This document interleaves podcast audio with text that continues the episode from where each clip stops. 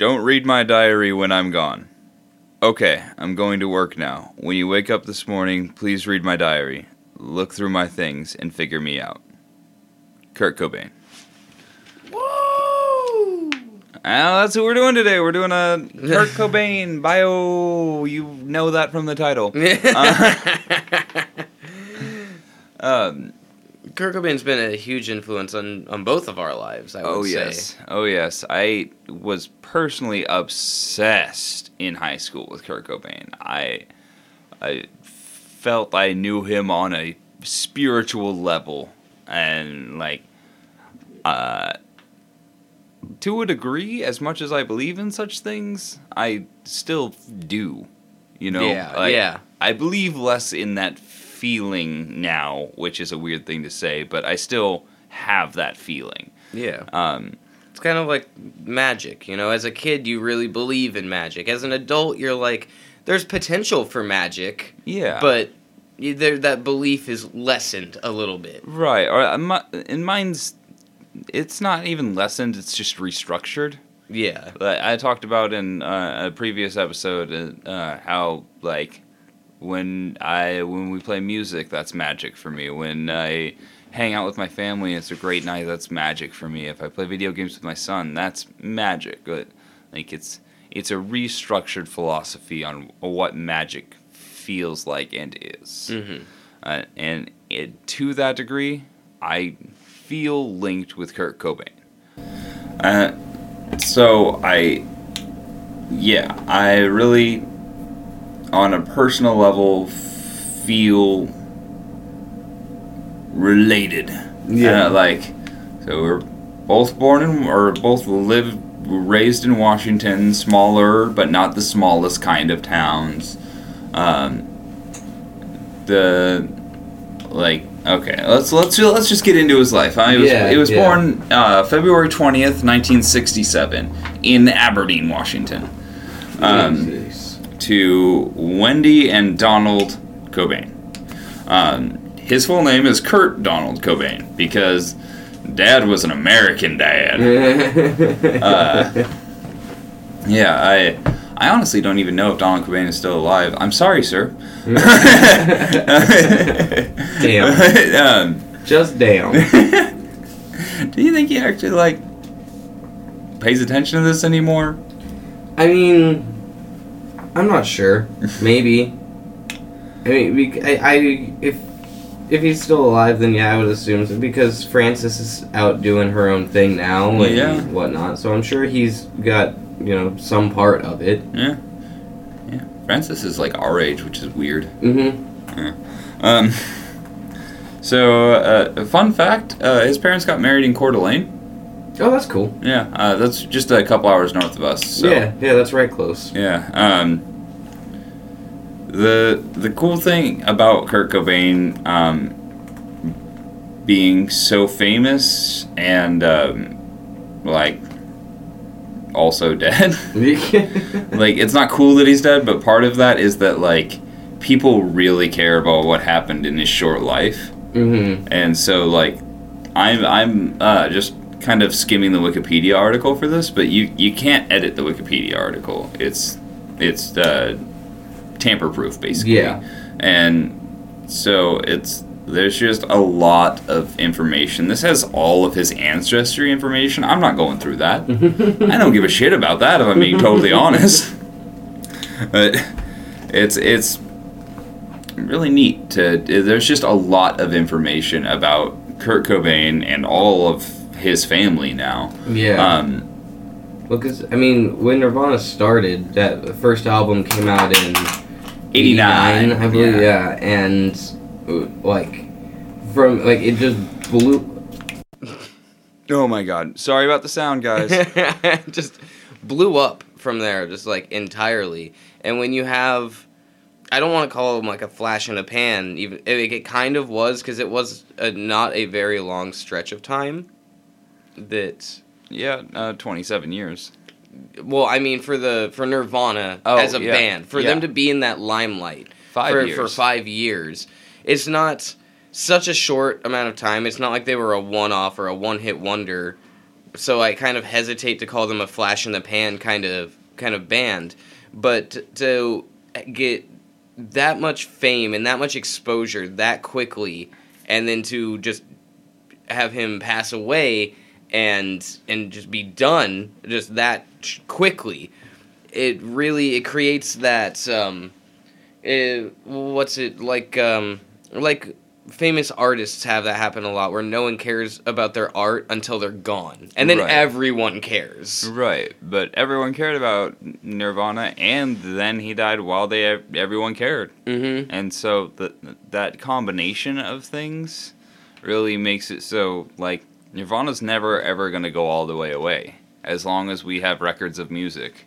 and they changed the face of what music was at least i mean for a few genres they changed Yeah. the face of what music was what it could sound like what it could be Yeah, it, they redefined what could be on the radio. yeah Uh, they inspired all of our favorite bands to keep going. NoFX, fucking Bad Religion, uh, yeah, any punk band from the '90s will cite Nirvana as a huge influence because they made it possible to get power chords on the radio like that. yeah I mean, like, don't get me wrong, Chuck Berry played power chords, but like, not like Kurt did. yeah yeah Like, there's, there's, yeah. So, um, he, I, I always think of the sorry to cut you off, but you're. I always think of the the the feedback and stuff. Yeah. Before Nirvana was around, feedback was not a huge part of the radio. It wasn't part of songs that were on the radio. You might get a couple of like dive bombs or high pitched noises out of metal songs in a whammy bar, right. but just the incessant feedback that he was so masterfully able to pull out of his guitar and his amp and, and make it sound good. That that was unheard of being on the radio. Right? Yeah. Um, yeah. Uh, so they his family claims that he started singing at age two. Every kid sings at age two. It's it's such a weird thing. Like if you're a musician, oh, he was so it was so cool. He started singing when he's young. Like if you're not a musician, oh yeah, he sang songs when he was two. yeah, yeah. Like, Everyone did. I, I- got my first guitar when I was about two. Yeah, so it's those things are weird to me. It's weird to point stuff like that out. Like, Mm-hmm. Um, but he he did definitely show an interest in music and a sustained interest in music from a young age. Um, and uh, though he would deny things like this later, he definitely loved old pop songs. There, he had numerous accounts of listening to Beatles records and like uh, fuck. Uh, it's got Terry Jack Seasons in the Sun, which they ended up covering. Um, the Monkees. He used to Mhm. love the Monkees as a kid. Like, so there. that's- I always that's another thing I think is weird is when people are like, "No, I don't listen to that shit." And like that influenced you a lot. I still listen to the Beatles. And, I like the Beatles. yeah, I, Old Beatles. I, yeah, I like I like I like the Beatles. it's um, carte blanche. yeah. Um, so uh, one of the biggest impacts on Kurt's life was his parents' divorce when he was nine years old, and you can hear this in lyrics in like uh, Frances Farmer, uh, Yeah. and like uh, uh, Serve the Servants. Uh, there's there's multiple references to big divorces or big splits. Mm-hmm. Um, Big cheese. a big cheese make me Maxton. uh, you can't I do knew that. that was a bad idea. I knew, I knew as soon as it left my mouth that I had made a bad decision. But it was too late to take it back. um, yeah. So uh, he really um, before the divorce, it seems like the family life for Kurt was awesome. Like Yeah. he really liked the family structure, and uh, he seems to have fought and tried to get something like that back his whole life without ever being successful.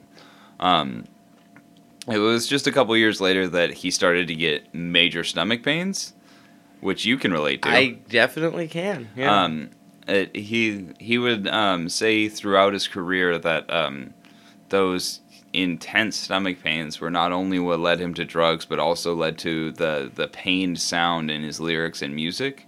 yeah. Um, you find any way to try to get rid of that fucking pain. Yeah. Yeah. and um, so yeah, it would lead to you know later heroin in, uh, abuse and just general alcohol abuse when he was younger. hmm Um, but that that stomach pain would be an incessant driver for Kurt his entire life. Um, it also is probably a big influence on stuff where uh, he really was interested in anatomy and what came out of the anatomy hmm um, like especially vomit, uh, infected anything. He would write about pus. Uh, there's a oh, uh, there's I can't remember the name of the song right this second, but the there's there's the line. And now I vomit cum and diarrhea on the tile floor like oatmeal pizza. That's one of my favorite lines. It's a good line. But that's that's pretty indicative of like his his fascination with the body and Mhm. with his own body. Um, and so when yeah, so after his parents divorced, um, he his father had promised never to remarry. He'd promised Kurt that he wouldn't remarry, and he did. He Mm. did pretty quickly, actually. um, and he never felt like connected with his stepmom. I think they tried. They had family nights and stuff. They really tried to make a family unit out of what they could. yeah. Um, but it was it was too big of an adjustment for Kurt. Uh, as far as I can tell from records and stuff, he just uh, he just couldn't click with a family while he knew his family wasn't together. Yeah. Uh, it was it was always hard for him to maintain that that falsehood in his mind. hmm Um, and it didn't help that his mom would go on to date and marry abusive men for a number of years. Yeah. That's Uh, never any good. Yeah. Also, I think because of the age that his parents split up, um, because my parents split up when I was a, a little bit older than that. But I think that when you're that old, there there's a, a change that happens in as as kids grow and they get closer to being teenagers and closer to puberty and things, and you recognize and you understand more of the world to where it's no matter what, you're not gonna find that that family click again. No. It doesn't matter. Like you're too old at that point to probably to really feel comfortable. Like if you have a stepmom, like calling them mom or your stepdad dad or whatever. Yeah, it's it's a big shift at that point. But from the adult's point of view, it's also kind of like, well, you're still a kid. You should, you know, this is how it is or whatever. And kids are Yeah. at that point old enough to be like, no, that's that's weird to me. I don't want to do that. Right. um Yeah, so he he would uh he would various times try to be like, "No, no, get back with mom," or "Hey, get back with dad," or like, "Hey, that dude broke your fucking arm. You should leave him." Yeah. And she didn't. Um uh so he uh he his dad got full custody in uh, June 28, 1979. They have an exact date here for that. wow. Yeah. Um, I mean, it's probably part of public records. yeah, it, it is, but it's it's just it's just one of those things. Like it's on the Wikipedia page. Yeah. Like, yeah, it's one of those things. Like yeah, famous enough to know that. Mhm. Um, and so, uh, while Kurt was living with his dad, he just would started fucking off. He started fucking off a lot, and uh, it doesn't it doesn't say in here, but in um, a biography that I have read, uh, one of a defining moment of his childhood when he was twelve or thirteen, I believe, he um, actually found one of the older high school kids had committed suicide, and he found the body with a friend or two oh wow, that's And- rough. and he just stared at it for a while. And so that that affected him quite a lot. I think that would affect anyone quite a lot, yeah, and uh, especially depending on the the modus operandi of of the suicide. You know. yeah, yeah. So uh, Yeah, uh, I feel like that's worth mentioning. But um, his dad would, after just too much rebellion, too much not not even trying to fit in with the family dynamic anymore, he ended up going to live with uh, family friend Jesse Reed, and um, they were a devout Christian household.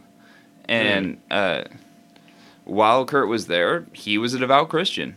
He really tried because he saw like it was a wholesome, wholesome like family, family, unit. He Yeah. saw that family dynamic again, and he's like, "Well, maybe if I emulate this, I can find that dynamic again that I want." Right, right. But um, he would later renounce Christianity. I mean, if As you- we all do. yeah, yeah, if, yeah.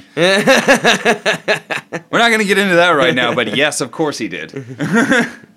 um, but uh, it said that the song Lithium is about his experience there, which makes sense. yeah.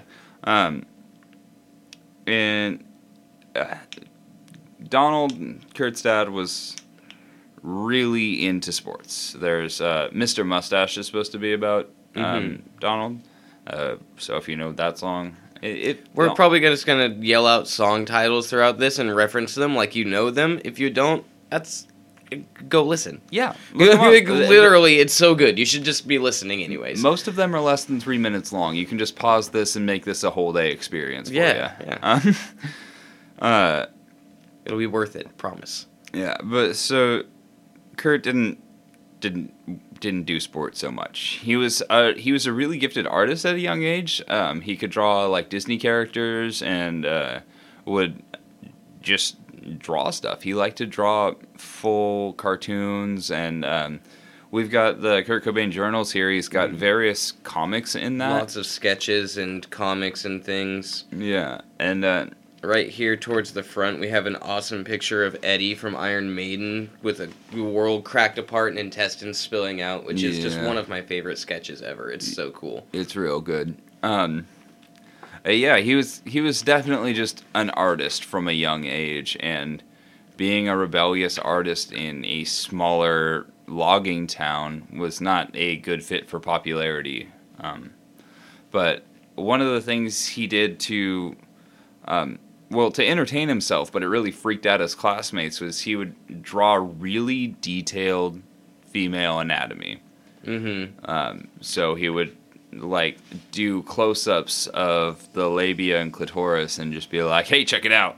And the, you know, like 14, 15 year old, years old, you're like, "Hey, dude, that's that's odd." Yeah. Not sure why you're drawing that, but. uh, I mean, cool, I guess.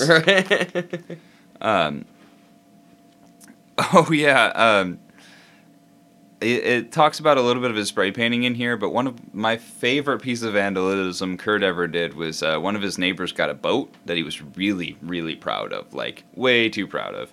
Um, that's at least how it's described. Is that he would just brag about this boat, right? yeah, well, classic boat guy. That's what they do. Yeah, and so They um, brag about their boats and then the, the brag about the trucks that tow the boats. Right, right.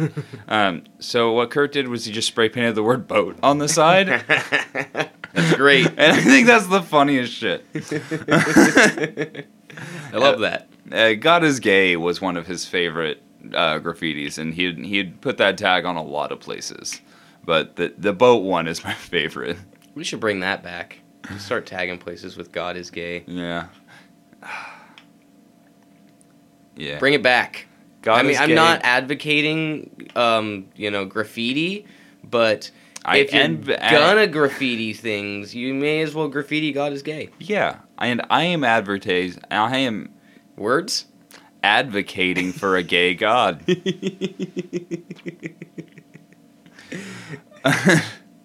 um. Oh my gosh. Uh. Oh yeah, and so uh, "God is Gay, Burn the Flag" was a song lyric, and uh, "Stay Away." And if you listen to the song, "Burn the Flag" is not in the song, but Mhm. it, it's in the, all the lyrics pamphlets, but it's not in the song. So I think the record label made him take that part out. Yeah, probably. Um, That's why you always go independent. That's why you do things yourself. Don't let the man bring you down. Unless you want to sell millions and millions of records. Yeah, unless you want to actually make money, then you listen to what the man says. but if you don't care about money, So, uh, through art and electronics classes, Cobain met Roger Buzz Osborne, singer and guitarist of the Melvins. That was a direct quote from the article, but uh, the Melvins were a big thing. They were basically like Melvins are still a big thing. yeah, but they were they were a really big thing for Kurt specifically because they were like you know high school buddies doing Mhm. a band, and he could go hang out with them. Yeah. he wasn't ever considered good enough to play with them. Um, they just wouldn't. They he, he just hung around for practice, and uh, Living that groupie life. yeah, basically. Um, but the Melvins had uh, an environment basically like we did when we were first playing, where we just they just had a place where people could come hang out while they jammed, Yeah. and uh, Kurt was always there. God, I Um, miss those days. Just have fucking 30 people crammed in my little fucking tiny room while we play music. Yeah. Oh man. I miss being that drunk all the time if I'm being honest. I don't even drink right now. But I, I, just don't have the the time or lack of responsibilities to do that sort of thing anymore. My body is failing me, so. um so uh when he realized he didn't have enough credits to graduate from high school, he dropped out. Like he Mhm. did he didn't want to do another year to get the credits he needed, so he he just stopped. Duh. That's Um, what I did too.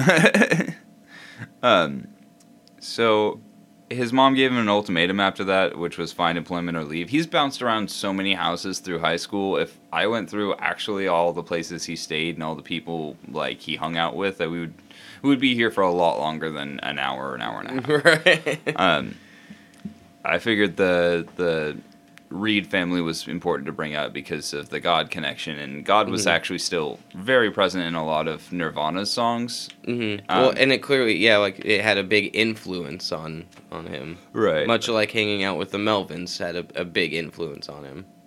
Yeah. Um, but so when he didn't find a job within like a week, he just like started couch hopping again.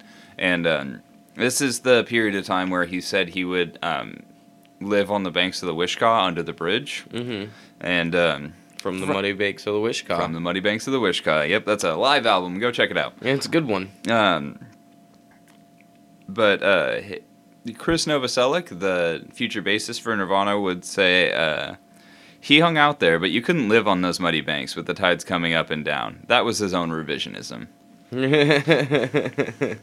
So, um, he uh, just he probably meant it in a way of like he was there No. so much. N- No, no. He he was very clear about living under that bridge in various interviews. Um, then this is this is a pattern with Kurt is um, while he didn't have the best childhood, a lot of that was self inflicted, and not not like from uh, an understanding I'm gonna do this to make me miserable kind of thing, but like in in a way that if he had taken another decision, it wouldn't have been so bad. He didn't have to make it so bad, and um, a lot of times there were there, there were just options that he could have had that he chose not to take because he disagreed, Yeah. and uh, that that obstinance alone would be a cause for a lot of his misery. But in retelling the stories of his youth, he would often um, exacerbate or exaggerate those the the negative parts. So it sounded like he was just under the bridge for like a year, or like uh, he never had any food, or like you, you know he he Yeah. he always found a place to stay. He always had somebody willing to take care of him until he was too much because he just didn't give a shit a lot of the time. Um, I'm not trying to speak ill of the dead. I'm just It's it's pure statement of facts. yeah, I'm just trying to It's one of our main heroes in life. yeah, Like- yeah, huge, huge influence and hero for me. Um, but uh, in late 1986, Cobain moved into an apartment, um, and he, well, he fucked this apartment up. Um, but he around this time, he would started uh, to go to Olympia uh, frequently to get to concerts, and there he met Tracy Marander. And Tracy Marander is the song, or is the girl in the song "About a Girl," Mm-hmm. um, which is pretty pretty influential. Uh, it's uh, the one of the first singles off of Bleach that wasn't a cover. Mm-hmm. Um, maybe the only single off of Bleach that wasn't a cover, actually. Because the main one from Bleach was Love Buzz, and he actually did not want to do that one. Uh, he didn't want to put that out as a single because it was uh, a cover of an older song, I think, of the 60s. I think so. Um, yeah. Um, uh, yeah. Um, but uh, Marander was super patient with Kurt. Um, would do things like work a lot of hours so they could maintain their apartment, and instead of, um, you know, helping out with that, Kurt would lay around and write music or get high. You Yeah. know, um, and at this time, it, I don't think he- Standard struggling artist things. yeah, and I don't think he was uh, doing hard drugs at this point, but he was definitely experimenting with hallucinogens, which he had been doing since high school, um, and smoking a lot of weed and drinking a lot of booze. Yeah. Uh, but she would leave him notes, little to-do lists, um, because that's the only way she could get him to do anything, and you know she'd be at work all day. Mm-hmm. Um, but uh, she didn't even know about a girl was about her until years after his death, which is a crazy thing. Yeah. Um, because she's credited for taking the cover photo for Bleach. Um. Uh, and that kid, I can't. The whole thing with him trying to come out and say that that scarred him for life or what? That's some bullshit. Yeah. Um. Uh, soon after his separation from Marander, uh, he dated Tobi Vail, an influential punk zinester of the Riot Grrrl band uh, Bikini Kill. And uh, I mean, if you know punk from this era, you know Bikini Kill Mm-hmm. or fucking killer. Um, uh, he it said that he threw up like stand for Wendy, like straight up just was so overcome by his affection for her that he threw up.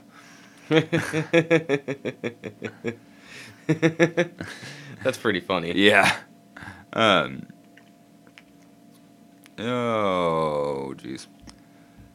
This is why I need to make the notes beforehand. Um, the first demo recorded by um, Kurt and Chris and their first drummer. Christ. There's a T at the end of his name. I know, but he changed the spelling so people would know to say it Chris. oh, Uh, he didn't change it back to the original um, Icelandic, I think, um, until uh, the second or third album.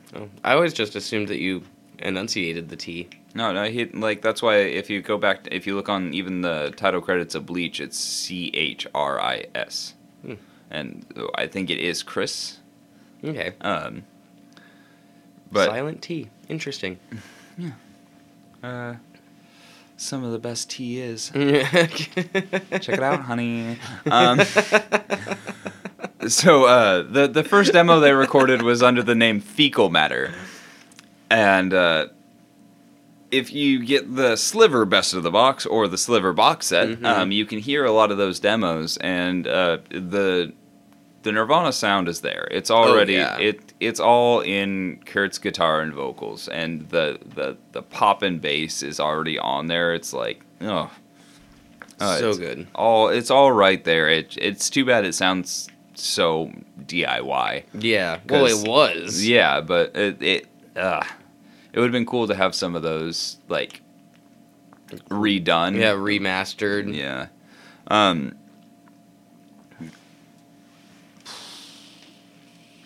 Because then they got. I can never remember the name of their first drummer.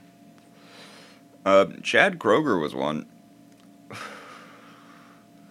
But uh Dale Crover. Uh also. And Um, and it took um, it took a year or two of Kurt convincing Chris to do the fecal matter EP with him. Um, want to do the CP? Yeah, we can play music. What do you want to call the band? Fecal matter. I don't know. Not sure anymore. um, so uh, the the first drummer to um, be on the album with them was Chad Channing. Yeah. Um, Who he's the one after he left, he went on to go into the army, I believe. uh, yes, uh, I think he was in Soundgarden for a minute too. Yeah. Yeah, that that dude's got to have an interesting biography in itself. Oh, I'm sure. Um, I, I think there was a, a drummer or two before and after him, but uh, eventually they got Dave Grohl. And Dave Grohl, um, Kurt Cobain actually said was their dream drummer. Mm-hmm. He had all the influences that they did. They had um, he could yell and play drums like it was exactly what Kurt was looking for. So I'm seeing five drummers credited for drumming for Nirvana at various points. Obviously, we got Dave Grohl, we have Chad Channing, we have Dale. No, not Dale Crover, although he is sitting behind a drum kit, so I assume even though it doesn't say drums. Oh, I think uh, he was drumming for the Melvins. Ah, um, Dan Peters, and Aaron Burckhard, and Dave Foster. Yeah. Sounds about right. Yeah.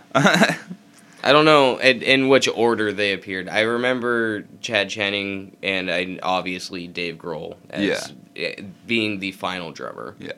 If you don't know who Dave Grohl is, shame. Fi and shame.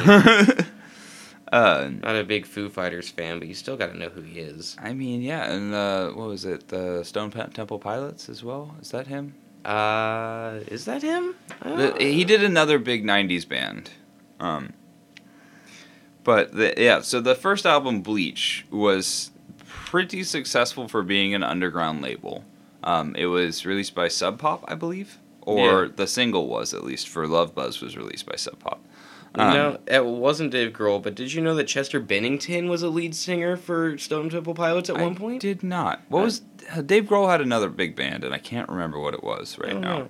I just I didn't know Chester Bennington was part of Stone Temple Pilots. That just blew my fucking mind. That's fun. um, so, um, yeah, Bleach, pretty successful for being a uh, debut album, and uh, especially for the genre it was in. Mm-hmm. Um, uh, but it didn't open like all the doors yet. That wouldn't come until they released 1991's. Incesticide? No! the other one. That's ninety three. Incesticide was. Yeah, come on. Ah. Come on, the, it's the big one. It's the big one. The n- nude baby on the front that sued later. Yeah. Never mind. There you Never go. mind. So I mainly listened to From the Muddy Banks of the Wishkah and Bleach. So It's funny because uh, Incesticide uh, was not as big of an album because it wasn't actually a studio album. It was like a collection of B sides and covers, and they even put Downer on it again, which was an album or which was the final song on Bleach. yeah. Um, Downer's one of my favorites. Uh, but I thought it was weird that they released it twice. No changes or anything. Whereas uh, Polly, a hit from Nevermind, was um, sped up Sped up Uh, by a lot. by a lot. Um, and so it, it was just weird to hear the same song again, exactly Mhm. the same. But uh, that that album is probably my favorite. Uh, I like the weird fucking songs on there. Mm-hmm. It's so good.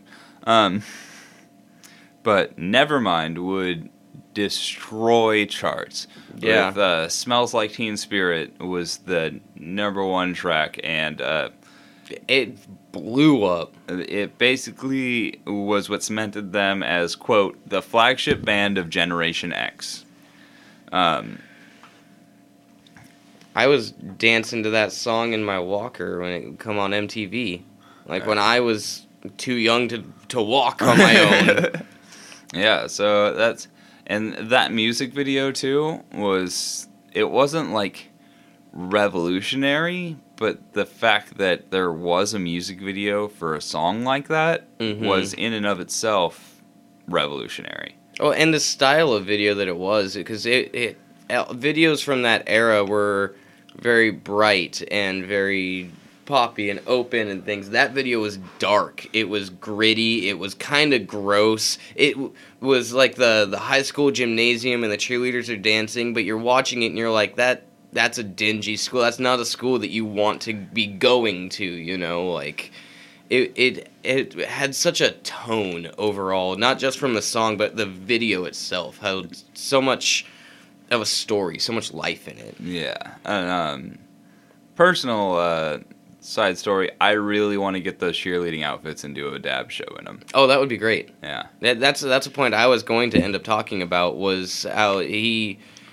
was also one of those people he did not care about the gender norms or anything. He'd show up on stage in dresses and skirts and just whatever the fuck he wanted to wear. Yeah, David Bowie was a huge influence on him, and uh, he even recreated the the Man Who Sold the World.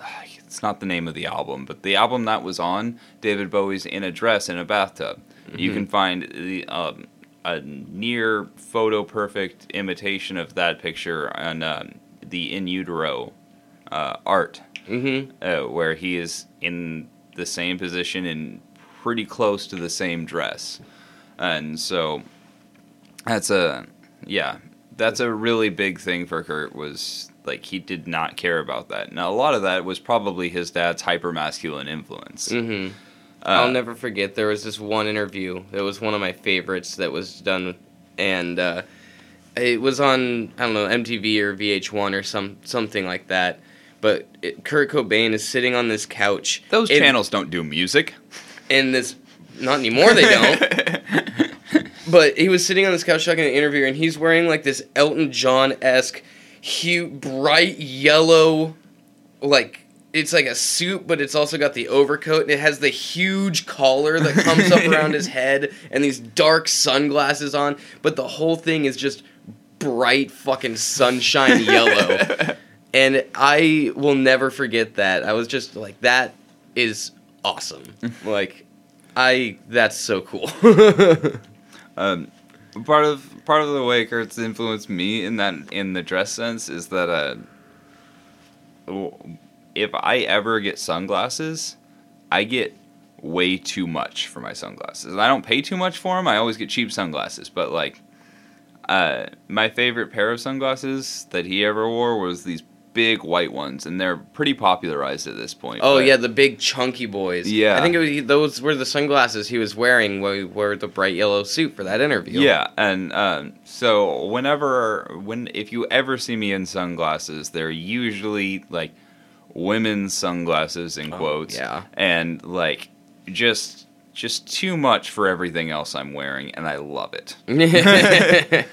Um, but in response to him, like the in response to the overwhelming media attention after Nevermind, Kurt Cobain said, "When you're in the public eye, you have no choice but to be raped over and over again. They'll take every ounce of blood out of you until you're exhausted. I'm looking forward to the future. It will only be another year, and then everyone will forget about it."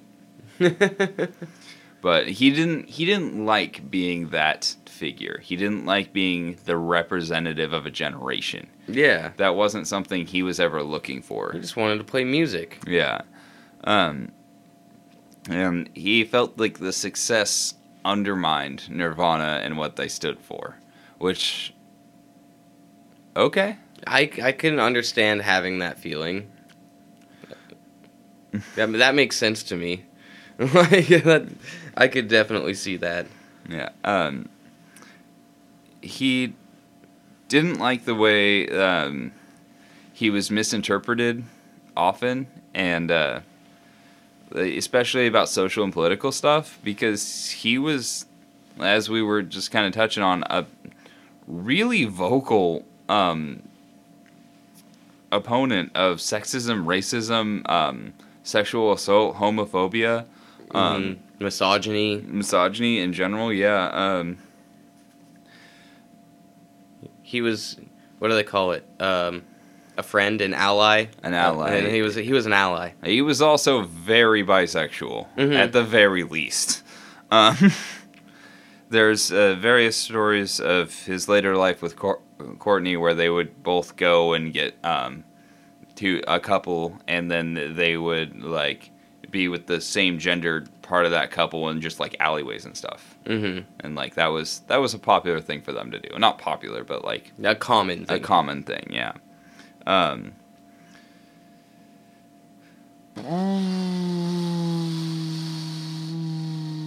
Keenan just turned into a vacuum cleaner. now he's just a foghorn.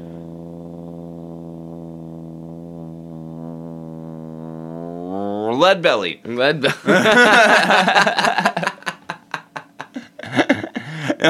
I was wondering where you were going with that. I was I was I was trying to think of the next point to make, but um, one of Kurt's biggest influences was uh, Leadbelly. Uh, fuck, what is his full name? Will you look that up really fast? yeah, yeah, yeah, yeah. Um, because he he deserves his full name said. Leadbelly was um, a massively in- influential um, uh, black blues artist. And when I say maff- massively influ- influential, I mean he wrote, "Whoa, Black Betty, bam balam, whoa, Black Betty, bam balam." uh, that's how that song went. If you listen, you can find the old recording of Leadbelly doing that, and it is just him mm-hmm. the whole time, and it's oh, and no, that may have been popularized by other bands later, but he he wrote that song, and um, they covered uh, various Lead Belly songs, including "Where Did You Sleep Last Night," which was um, on the Unplugged, Yes, yes. and uh, "Ain't It a Shame," which was one of my very favorite songs, and I can actually I play "Ain't It a Shame" when I'm bored. I love that song. Um, but the the fact that he was such a big fan of Leadbelly influenced him a Huddie. William Ledbetter. There we are. Um, yeah, uh, he was a massively influential artist for Kurt, and uh, For lots and lots of artists. yeah, but uh, Kurt went out of his way to meet him on his estate, and uh, did actually ask him to be the old man on the cross in the Heart Shaped Box music video. Leadbelly turned him down. He was a very old man. Yeah. but um, they both claim they didn't talk about heroin at all, despite how big of a part of their lives it was for a long time for Leadbelly and actively for Kurt at the time that he met him. mm-hmm. So I I I choose to believe that. Yeah. I mean, if they they say they didn't, and there's no reason for them to lie about that. no. Um. But yeah, I I that's the only reason I know who Leadbelly is is because I was obsessed with Kurt. Mm-hmm. Um, but if you don't know who Leadbelly is, go go, Go listen. Go Um, listen. We're giving you lots of musical influence in this episode. Yeah, it's he's a really important artist of the 1900s. Yeah. Huge. Huge. yeah. Um, but do do do. Uh, back to 1990. Uh, Tobi Vail and um, him collaborated on a musical project called "Bathtub Is Real," in which they both sang and played guitar and drums. Um, so that, that that's that's all, all there is for that, honestly. Yeah. Um, Yeah, yeah. Well, some of those projects, you know, they became just like nothing burgers essentially. Yeah, uh, but they were. It's it's fun. You can uh, like if you think you have run out of music by your favorite artist, go see their weird collaborations because most of them have them. Mm-hmm. Um, Yeah, and there's always fun new stuff in those collaborations. Sometimes they cover their own old songs. Sometimes they're doing brand new stuff. There's always fun, fun, fun things to find. indeed. Um. Boom, boom, boom, boom, boom, boom, boom, boom, boom, boom, boom. Yeah, yeah, probably not. probably not that. Look, if that didn't influence you at some point in your life, you're lying. No, I'm just, I'm just saying that uh, there's only so much we can get away with in the in the way of musical stuff that we can Is that not public domain? That has to be public domain at this point. I don't know, man. It might be, I guess. If Twinkle Twinkle Little Star is public domain, Uh, and so yeah, after after Nevermind came out, they were hugely successful to a degree that Kurt didn't like. yeah, Um, I think that may have been an influence on why Incesticide was all the weird stuff. it makes sense to me.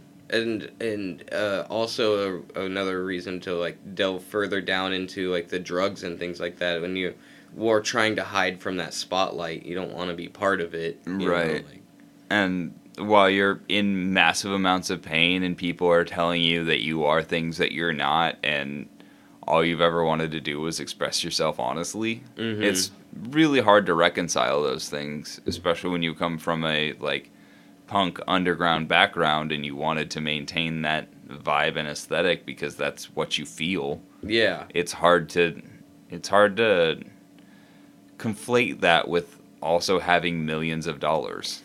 Yeah, And I mean- a huge, you know, famous, uh, like like a hero to to so many people. When you don't see yourself as being worthy of any of that, Yeah. Yeah, it's uh it'd be a big it'd be a big weird thing. yeah, Big weird thing. Um It'd be like if we suddenly got famous and everyone wanted to come meet us and see us, and, and we would be like, um, excuse me, yeah. no, I don't know what kind of gear I have. Go away. That's the only thing I've been asked at our shows, honestly. Um, many times people have asked, "Oh, what kind of pickups do you have in your bass?" I'm like, "The ones that came in it." they don't seem to have a label on them, so uh, don't don't know. Black ones. Yeah. At least my pickups say BC Rich. They can ask me. I can be like, the whole thing's BC Rich. Got it. Done. yeah. BC Rich, you want to sponsor me? I love your guitars. Big cock rich. Well, now Um, they're never gonna sponsor. no, they'll sponsor me because I'm complimenting.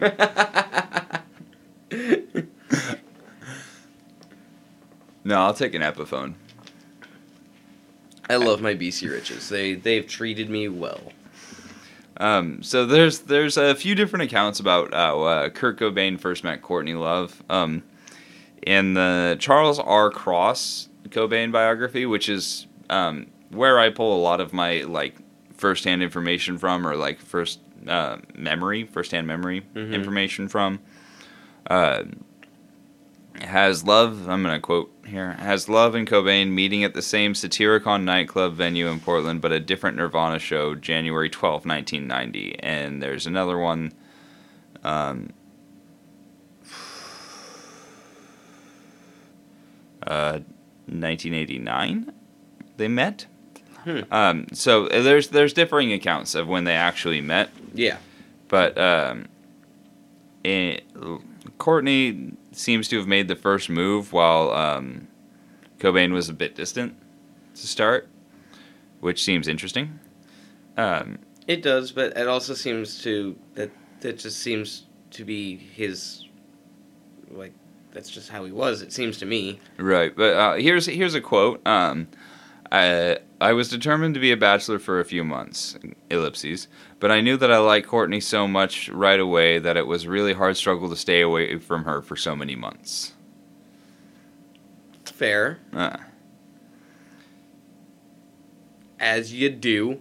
Um, and a further differing account has uh, Everett True, who is an associate of both Cobain and Love, disputes those versions of events in to- his 2006 book, claiming that he himself introduced the couple on May 17, 1991.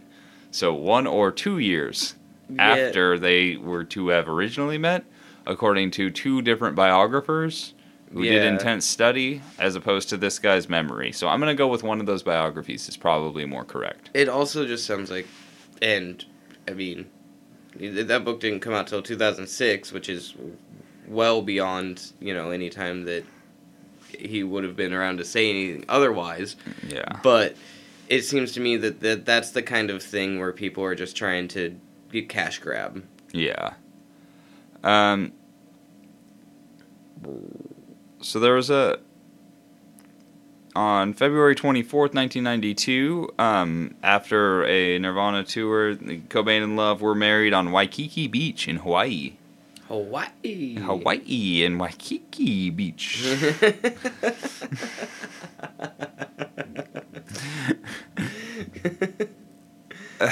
Good lord. Uh, so this is interesting. I don't know if I actually knew this. I probably heard it, but um, Love wore a satin and lace dress once owned by Frances Farmer. Um, Frances Farmer will have her revenge on Seattle. Yeah. Uh, song. That is a song. Oh my god. I I knew what you meant, but and co- just, just ran, say a string of words and then you stop. Song. that was the song I just wrote. It is a song. I have decided it now. Song. That's how we do things now. We just say sentences and then we go song. Music complete. Cobain donned a Guatemalan purse and wore green pajamas because he had been, quote, too lazy to put on a tux. There were eight people at the ceremony. I, you know, you don't always need a huge wedding, and he definitely seemed like the kind of person that would have hated a huge wedding. Absolutely. Um, Love said she was warned by the Sonic Youth bassist Kim Gordon that marrying Cobain would destroy her life, in quotes. Love responded, quote, Whatever, I love him, and I want to be with him. Ellipses. It wasn't his fault. He wasn't trying to do that. what? Uh, he wasn't trying to destroy her life. Maybe I've I've always felt really weird about the Courtney Love thing, which we'll get into in, a, in later down the road. Absolutely. Um, but uh, their daughter was born Frances Bean Cobain, uh, August 18th, 1992. So- She's almost exactly a year younger than me. and uh, just a, a little bit uh, like nine months or so older than me. Yeah. Oh, she was born around the time I was conceived. Weird. yeah, she's literally a year and eight days younger than me. That's it. She's right between us, which is weird. Uh, in the early weeks of her pregnancy, uh, Love and Cobain were on a definite drug binge, which is a weird thing to admit. Uh, not anymore. Not anymore, no, but like at the time. Yeah, I guess. um, but uh, the the she was originally given to Courtney's sister because of their drug usage. hmm Um,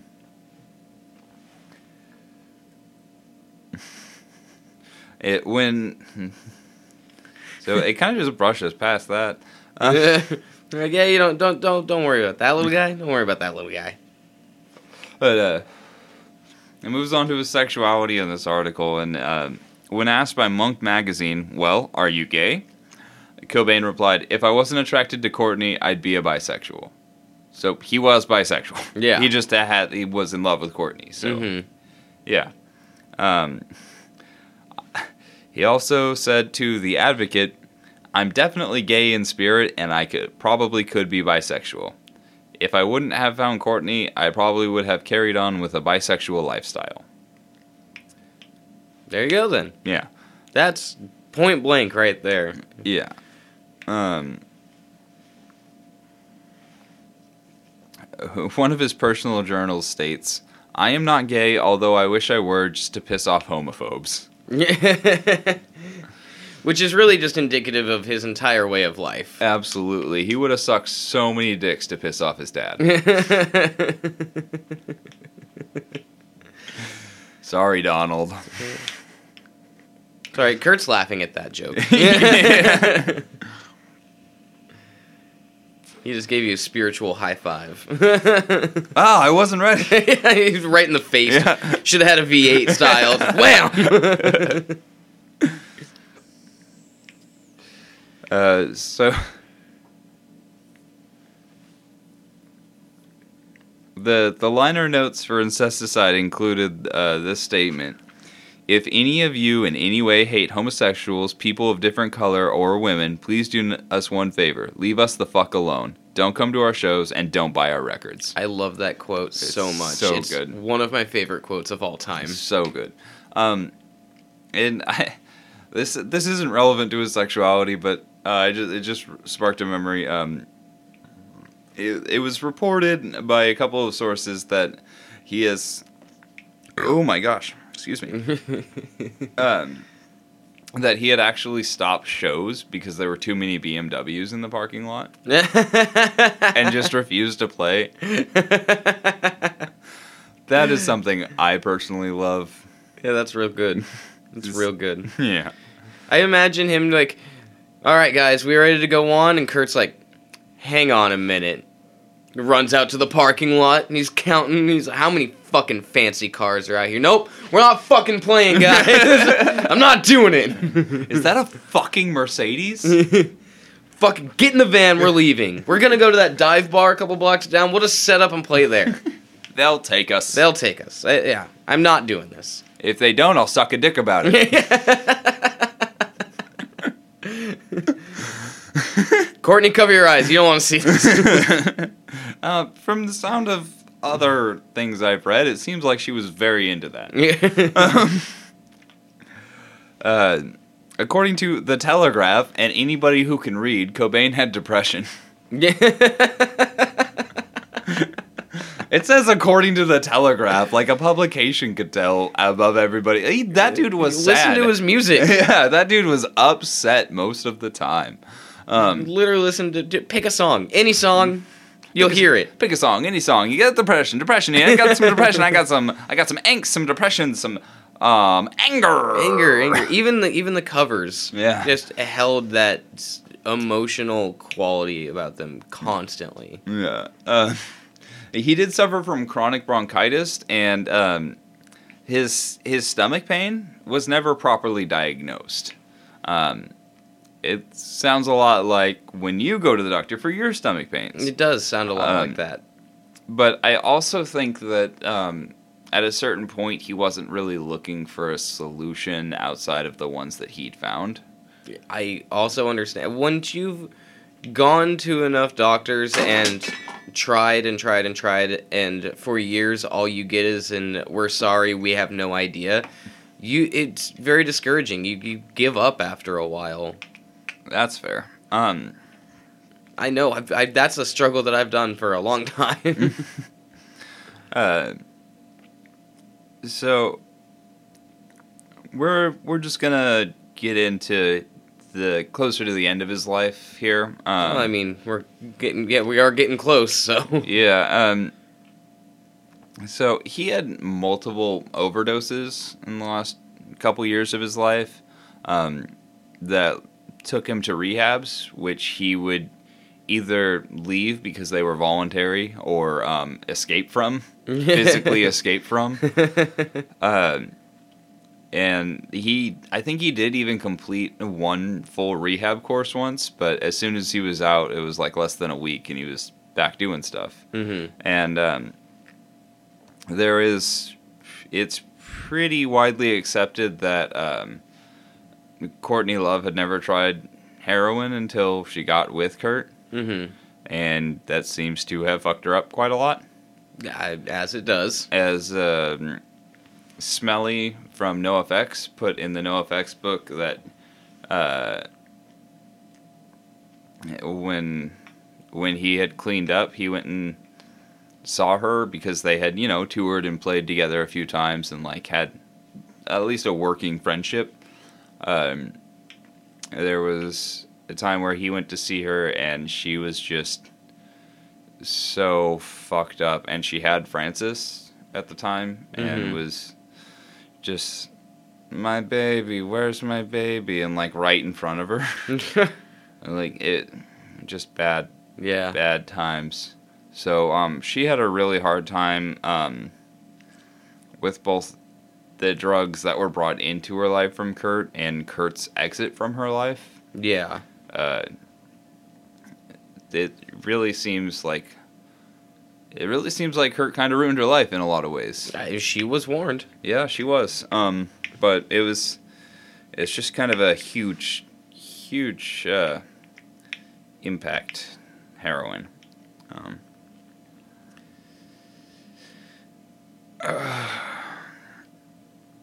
so this is this is the part where it gets weird. Um, I'd like to preface his his um, death here with the fact that uh, his family had a uh, long history of mental illness, depression, and even suicide by gunshot. Yeah. Um, where I believe on his mother's side, two of his uncles had committed suicide. Believe on his mother's side, I it's definitely in here. It's just It's, it's it's somewhere in there. yeah. Um, either way, he did have two people he knew in his life that were related to him by blood take their own lives with guns. Um, and fuck. April 4th, 1994, he went with a friend and got a shotgun. hmm He then kind of just went off radar for a while. Courtney was busy doing something somewhere else, and uh, he was at home alone. April 6, 1994, a cleaner for the Cobain household found Kurt in the gar- in the room above the garage, which was his preferred hangout space, um, with 1.5 milligrams of heroin in his bloodstream. Which, Which is, is- a fucking lot. It's roughly three times the lethal dose of heroin for a normal user. But this was at a time where Kurt was literally doing thousands of dollars of heroin a day. Um, next to his body, um, they found a, a very clear suicide note. But it wasn't addressed to whom it may concern. It wasn't addressed to mom and dad. It wasn't addressed to Courtney or Frances. It was addressed to his childhood imaginary friend Boddah. And you you can find the the actual suicide note. It's Mhm. it's widely available if you if you feel like reading it, Yeah. I, I don't think we're going to read it. we're we're not going to read the whole thing. Um, certainly not.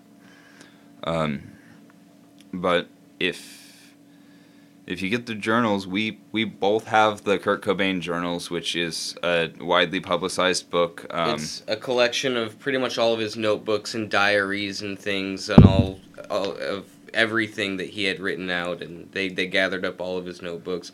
A lot of them are just straight photocopies. There you still see the, the ring binding and the pictures and stuff like it's a, an extremely interesting read. And if you're a fan of Kurt Cobain at all, I highly suggest you find this book and, and you, you read it. Right. Um, and well, one of the key points about that existing is that while the the lettering on the suicide note is um, heavier, hmm it's clearly written with a heavy, heavy hand. It, it is his handwriting. There's there's no disputing that that was written by him. There's no disputing that the whole thing is depressed. There's there's just there's no arguing that Kurt didn't write that note in his own words from his own hand. Yeah. I think I would agree with that. uh, the one of the final lines is um, keep going courtney. For Frances her life will be so much happier without me. I love you. I love you.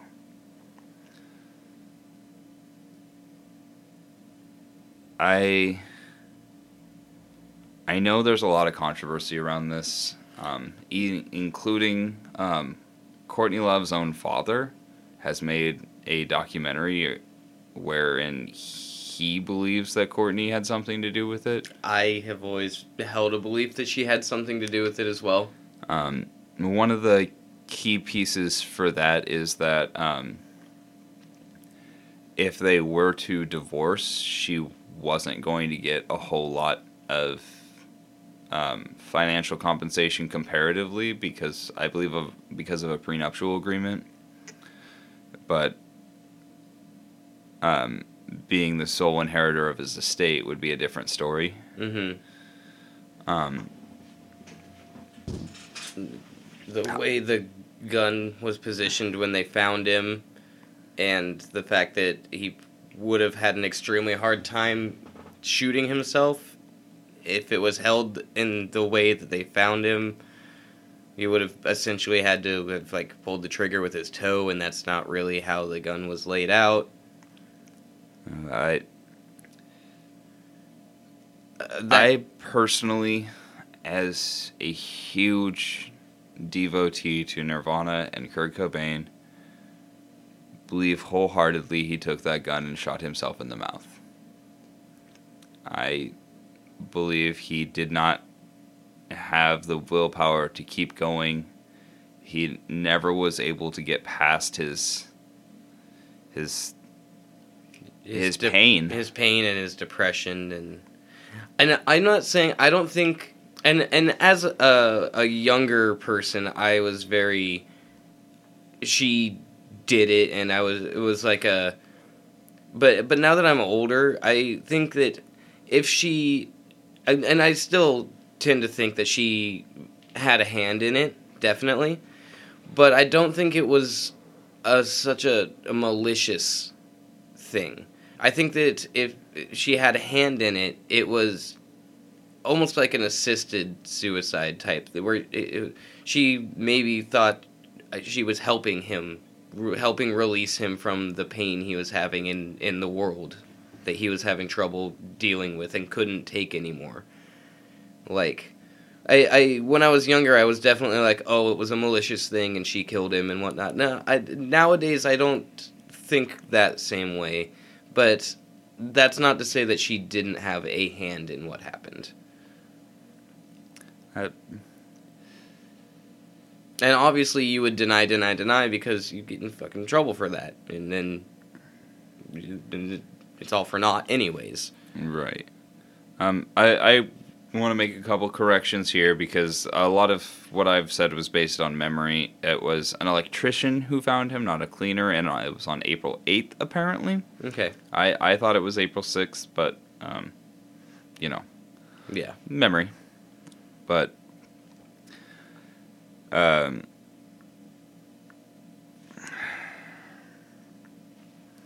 I'm going to be honest, a lot of this stuff is still hard for me to go over. yeah. I don't know if you could hear that, but Oh, I, I can tell in your voice. I can always tell in your voice. I'm like, oh, it's getting heavy. Yeah, but um, yeah, the his estimated death was on April fifth. Wow, so he was there for three days. Right. That's all the way through rigor mortis. That's leading into bloating. Yeah. Um, I wonder. so, uh, on April on April third, Love had hired a private investigator, Tom Grant, to try to find Cobain Yeah. because he had been just not around so often. Mm-hmm. Um, a friend named Dylan Carlson uh, was the person who either bought the gun or was with him when he bought the gun. Um,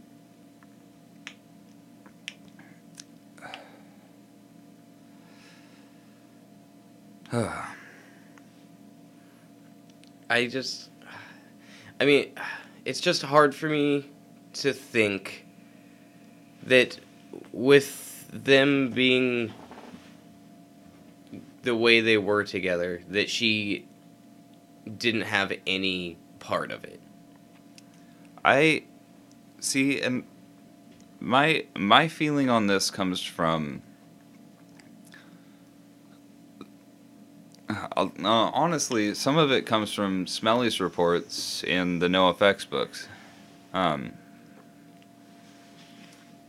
and the way she was after his death didn't feel guilt ridden. It Mhm. felt depressed. And I I believe she really did want to help him. Yeah. Um, maybe if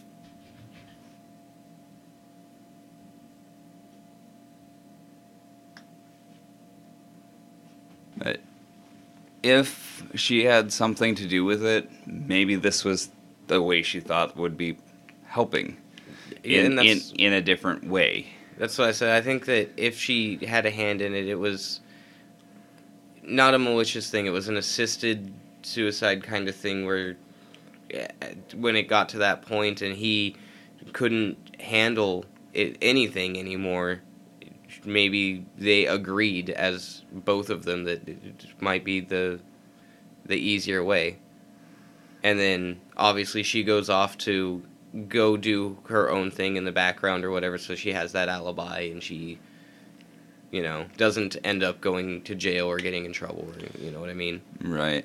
And um, you can go on Netflix or Hulu or so many places and you can find documentaries specifically about this part of Cobain's life. oh yeah Just just the death. And like I said, there is that one that has Courtney Love's own father saying that yeah, she she probably had something to do with this. mm-hmm And it's like, we could have done an entire episode about nothing but just his death yeah. But his his life was so impactful. mm-hmm Uh, it's it's a shame that so much has to be focused on that.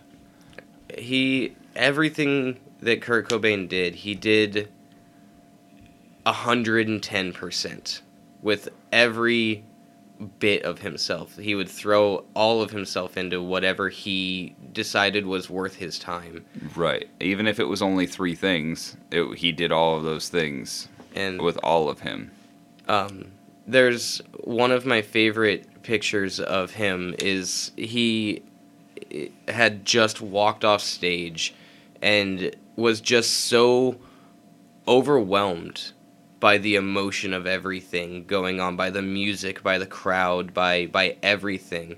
There's just this image of him sitting just off the stage with his back just up against the the, the stage and he just has one hand in his face and he's bawling tears just down his face.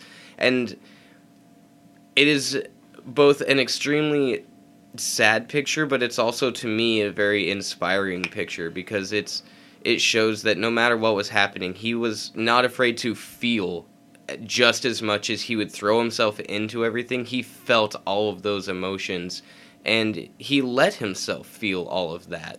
That was okay and and he talked about that a few times throughout his life as well how if you are feeling these emotions let them out Yeah. it's not you, you have to let that out otherwise it's just gonna bottle up Yeah. it's like his same philosophy on music which is a philosophy that i love is just that like it doesn't matter the words that you're saying it ma- what matters is the intent the emotion the message behind those words. The words themselves are but a vessel. It's it's the intent and the emotion that actually matters. And i love that. I think that's amazing. I think it's beautiful. It's really well said. Um, I want to get a couple of quotes in here. Um, Dave Grohl said the news of Cobain's death was, quote, probably the worst thing that has happened to me in my life. I remember the day after that I woke up and I was heartbroken that he was gone. I just felt like, okay, so I get to wake up today and have another day, and he doesn't. Um, and uh, Mr. Reed, his foster father for a Mhm. time, um, said that quote. He had the desperation, not the courage, to be himself. Once you do that, you can't go wrong because you can't make any mistakes when people love you for being yourself. But for Kurt, it didn't matter that other people loved him. He simply didn't love himself enough. mm-hmm. Uh, so there were a lot of visuals. There was a lot of a lot of tribute paid. oh yeah Um, Mm, there still is to this day yeah, And Some better than others. yeah.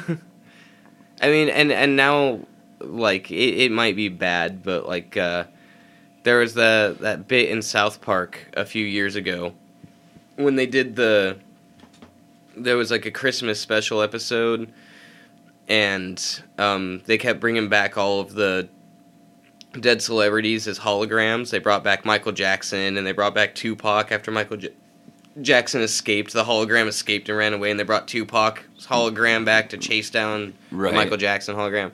But in the middle of that, they one of the holograms they had was the Kurt Cobain hologram, and he was singing um, oh, some Christmas song, the one about Santa up on the rooftop. Yeah. And then he pulls out the shotgun and click, click, click as he's putting the shotgun shell on the gun. And like, it, obviously that's a joke that's kind of in poor taste, but it's something that now I can, I I- can laugh at that. Like it is objectively funny. like, is it great? Not really, but it is funny. Um, so this is a weirdly good quote from Lars Ulrich, of all people, Yeah. of Metallica, if you're unaware. No. I, I, know, I know you're aware. I was saying that for the listeners. I'm just thinking of anyone who might not know who Lars Ulrich is. Like, what? An, an insane amount of people. I'm just, just, just to clarify. You ever heard of Napster, friends? you ever wonder why they're not a thing anymore? Maybe go ask him. Uh, okay, so uh, he reflected on Cobain's influence, stating that quote: "With Kurt Cobain, you felt you were connecting to the real person, not a perception of who he was. You were not connecting to an image or a manufactured cutout. You felt that between you and him there was nothing. It was a heart to heart. There are very few people that have that ability." And uh, honestly, I think that's a pretty good, pretty good quote to end on. I think on. that's a good capper. Yeah. Um, so know that if any of you think that anything we said was in poor taste, we love this man very much. legitimately like love love Kurt Cobain. And uh, he will forever live on in our hearts and through everything that we do. And Yeah. We will carry that forever. One we we as a band, disappointing at best. Uh, plug us at the end because we have to. But um, one of the only covers we do is Polly. Um, Mhm. uh, it's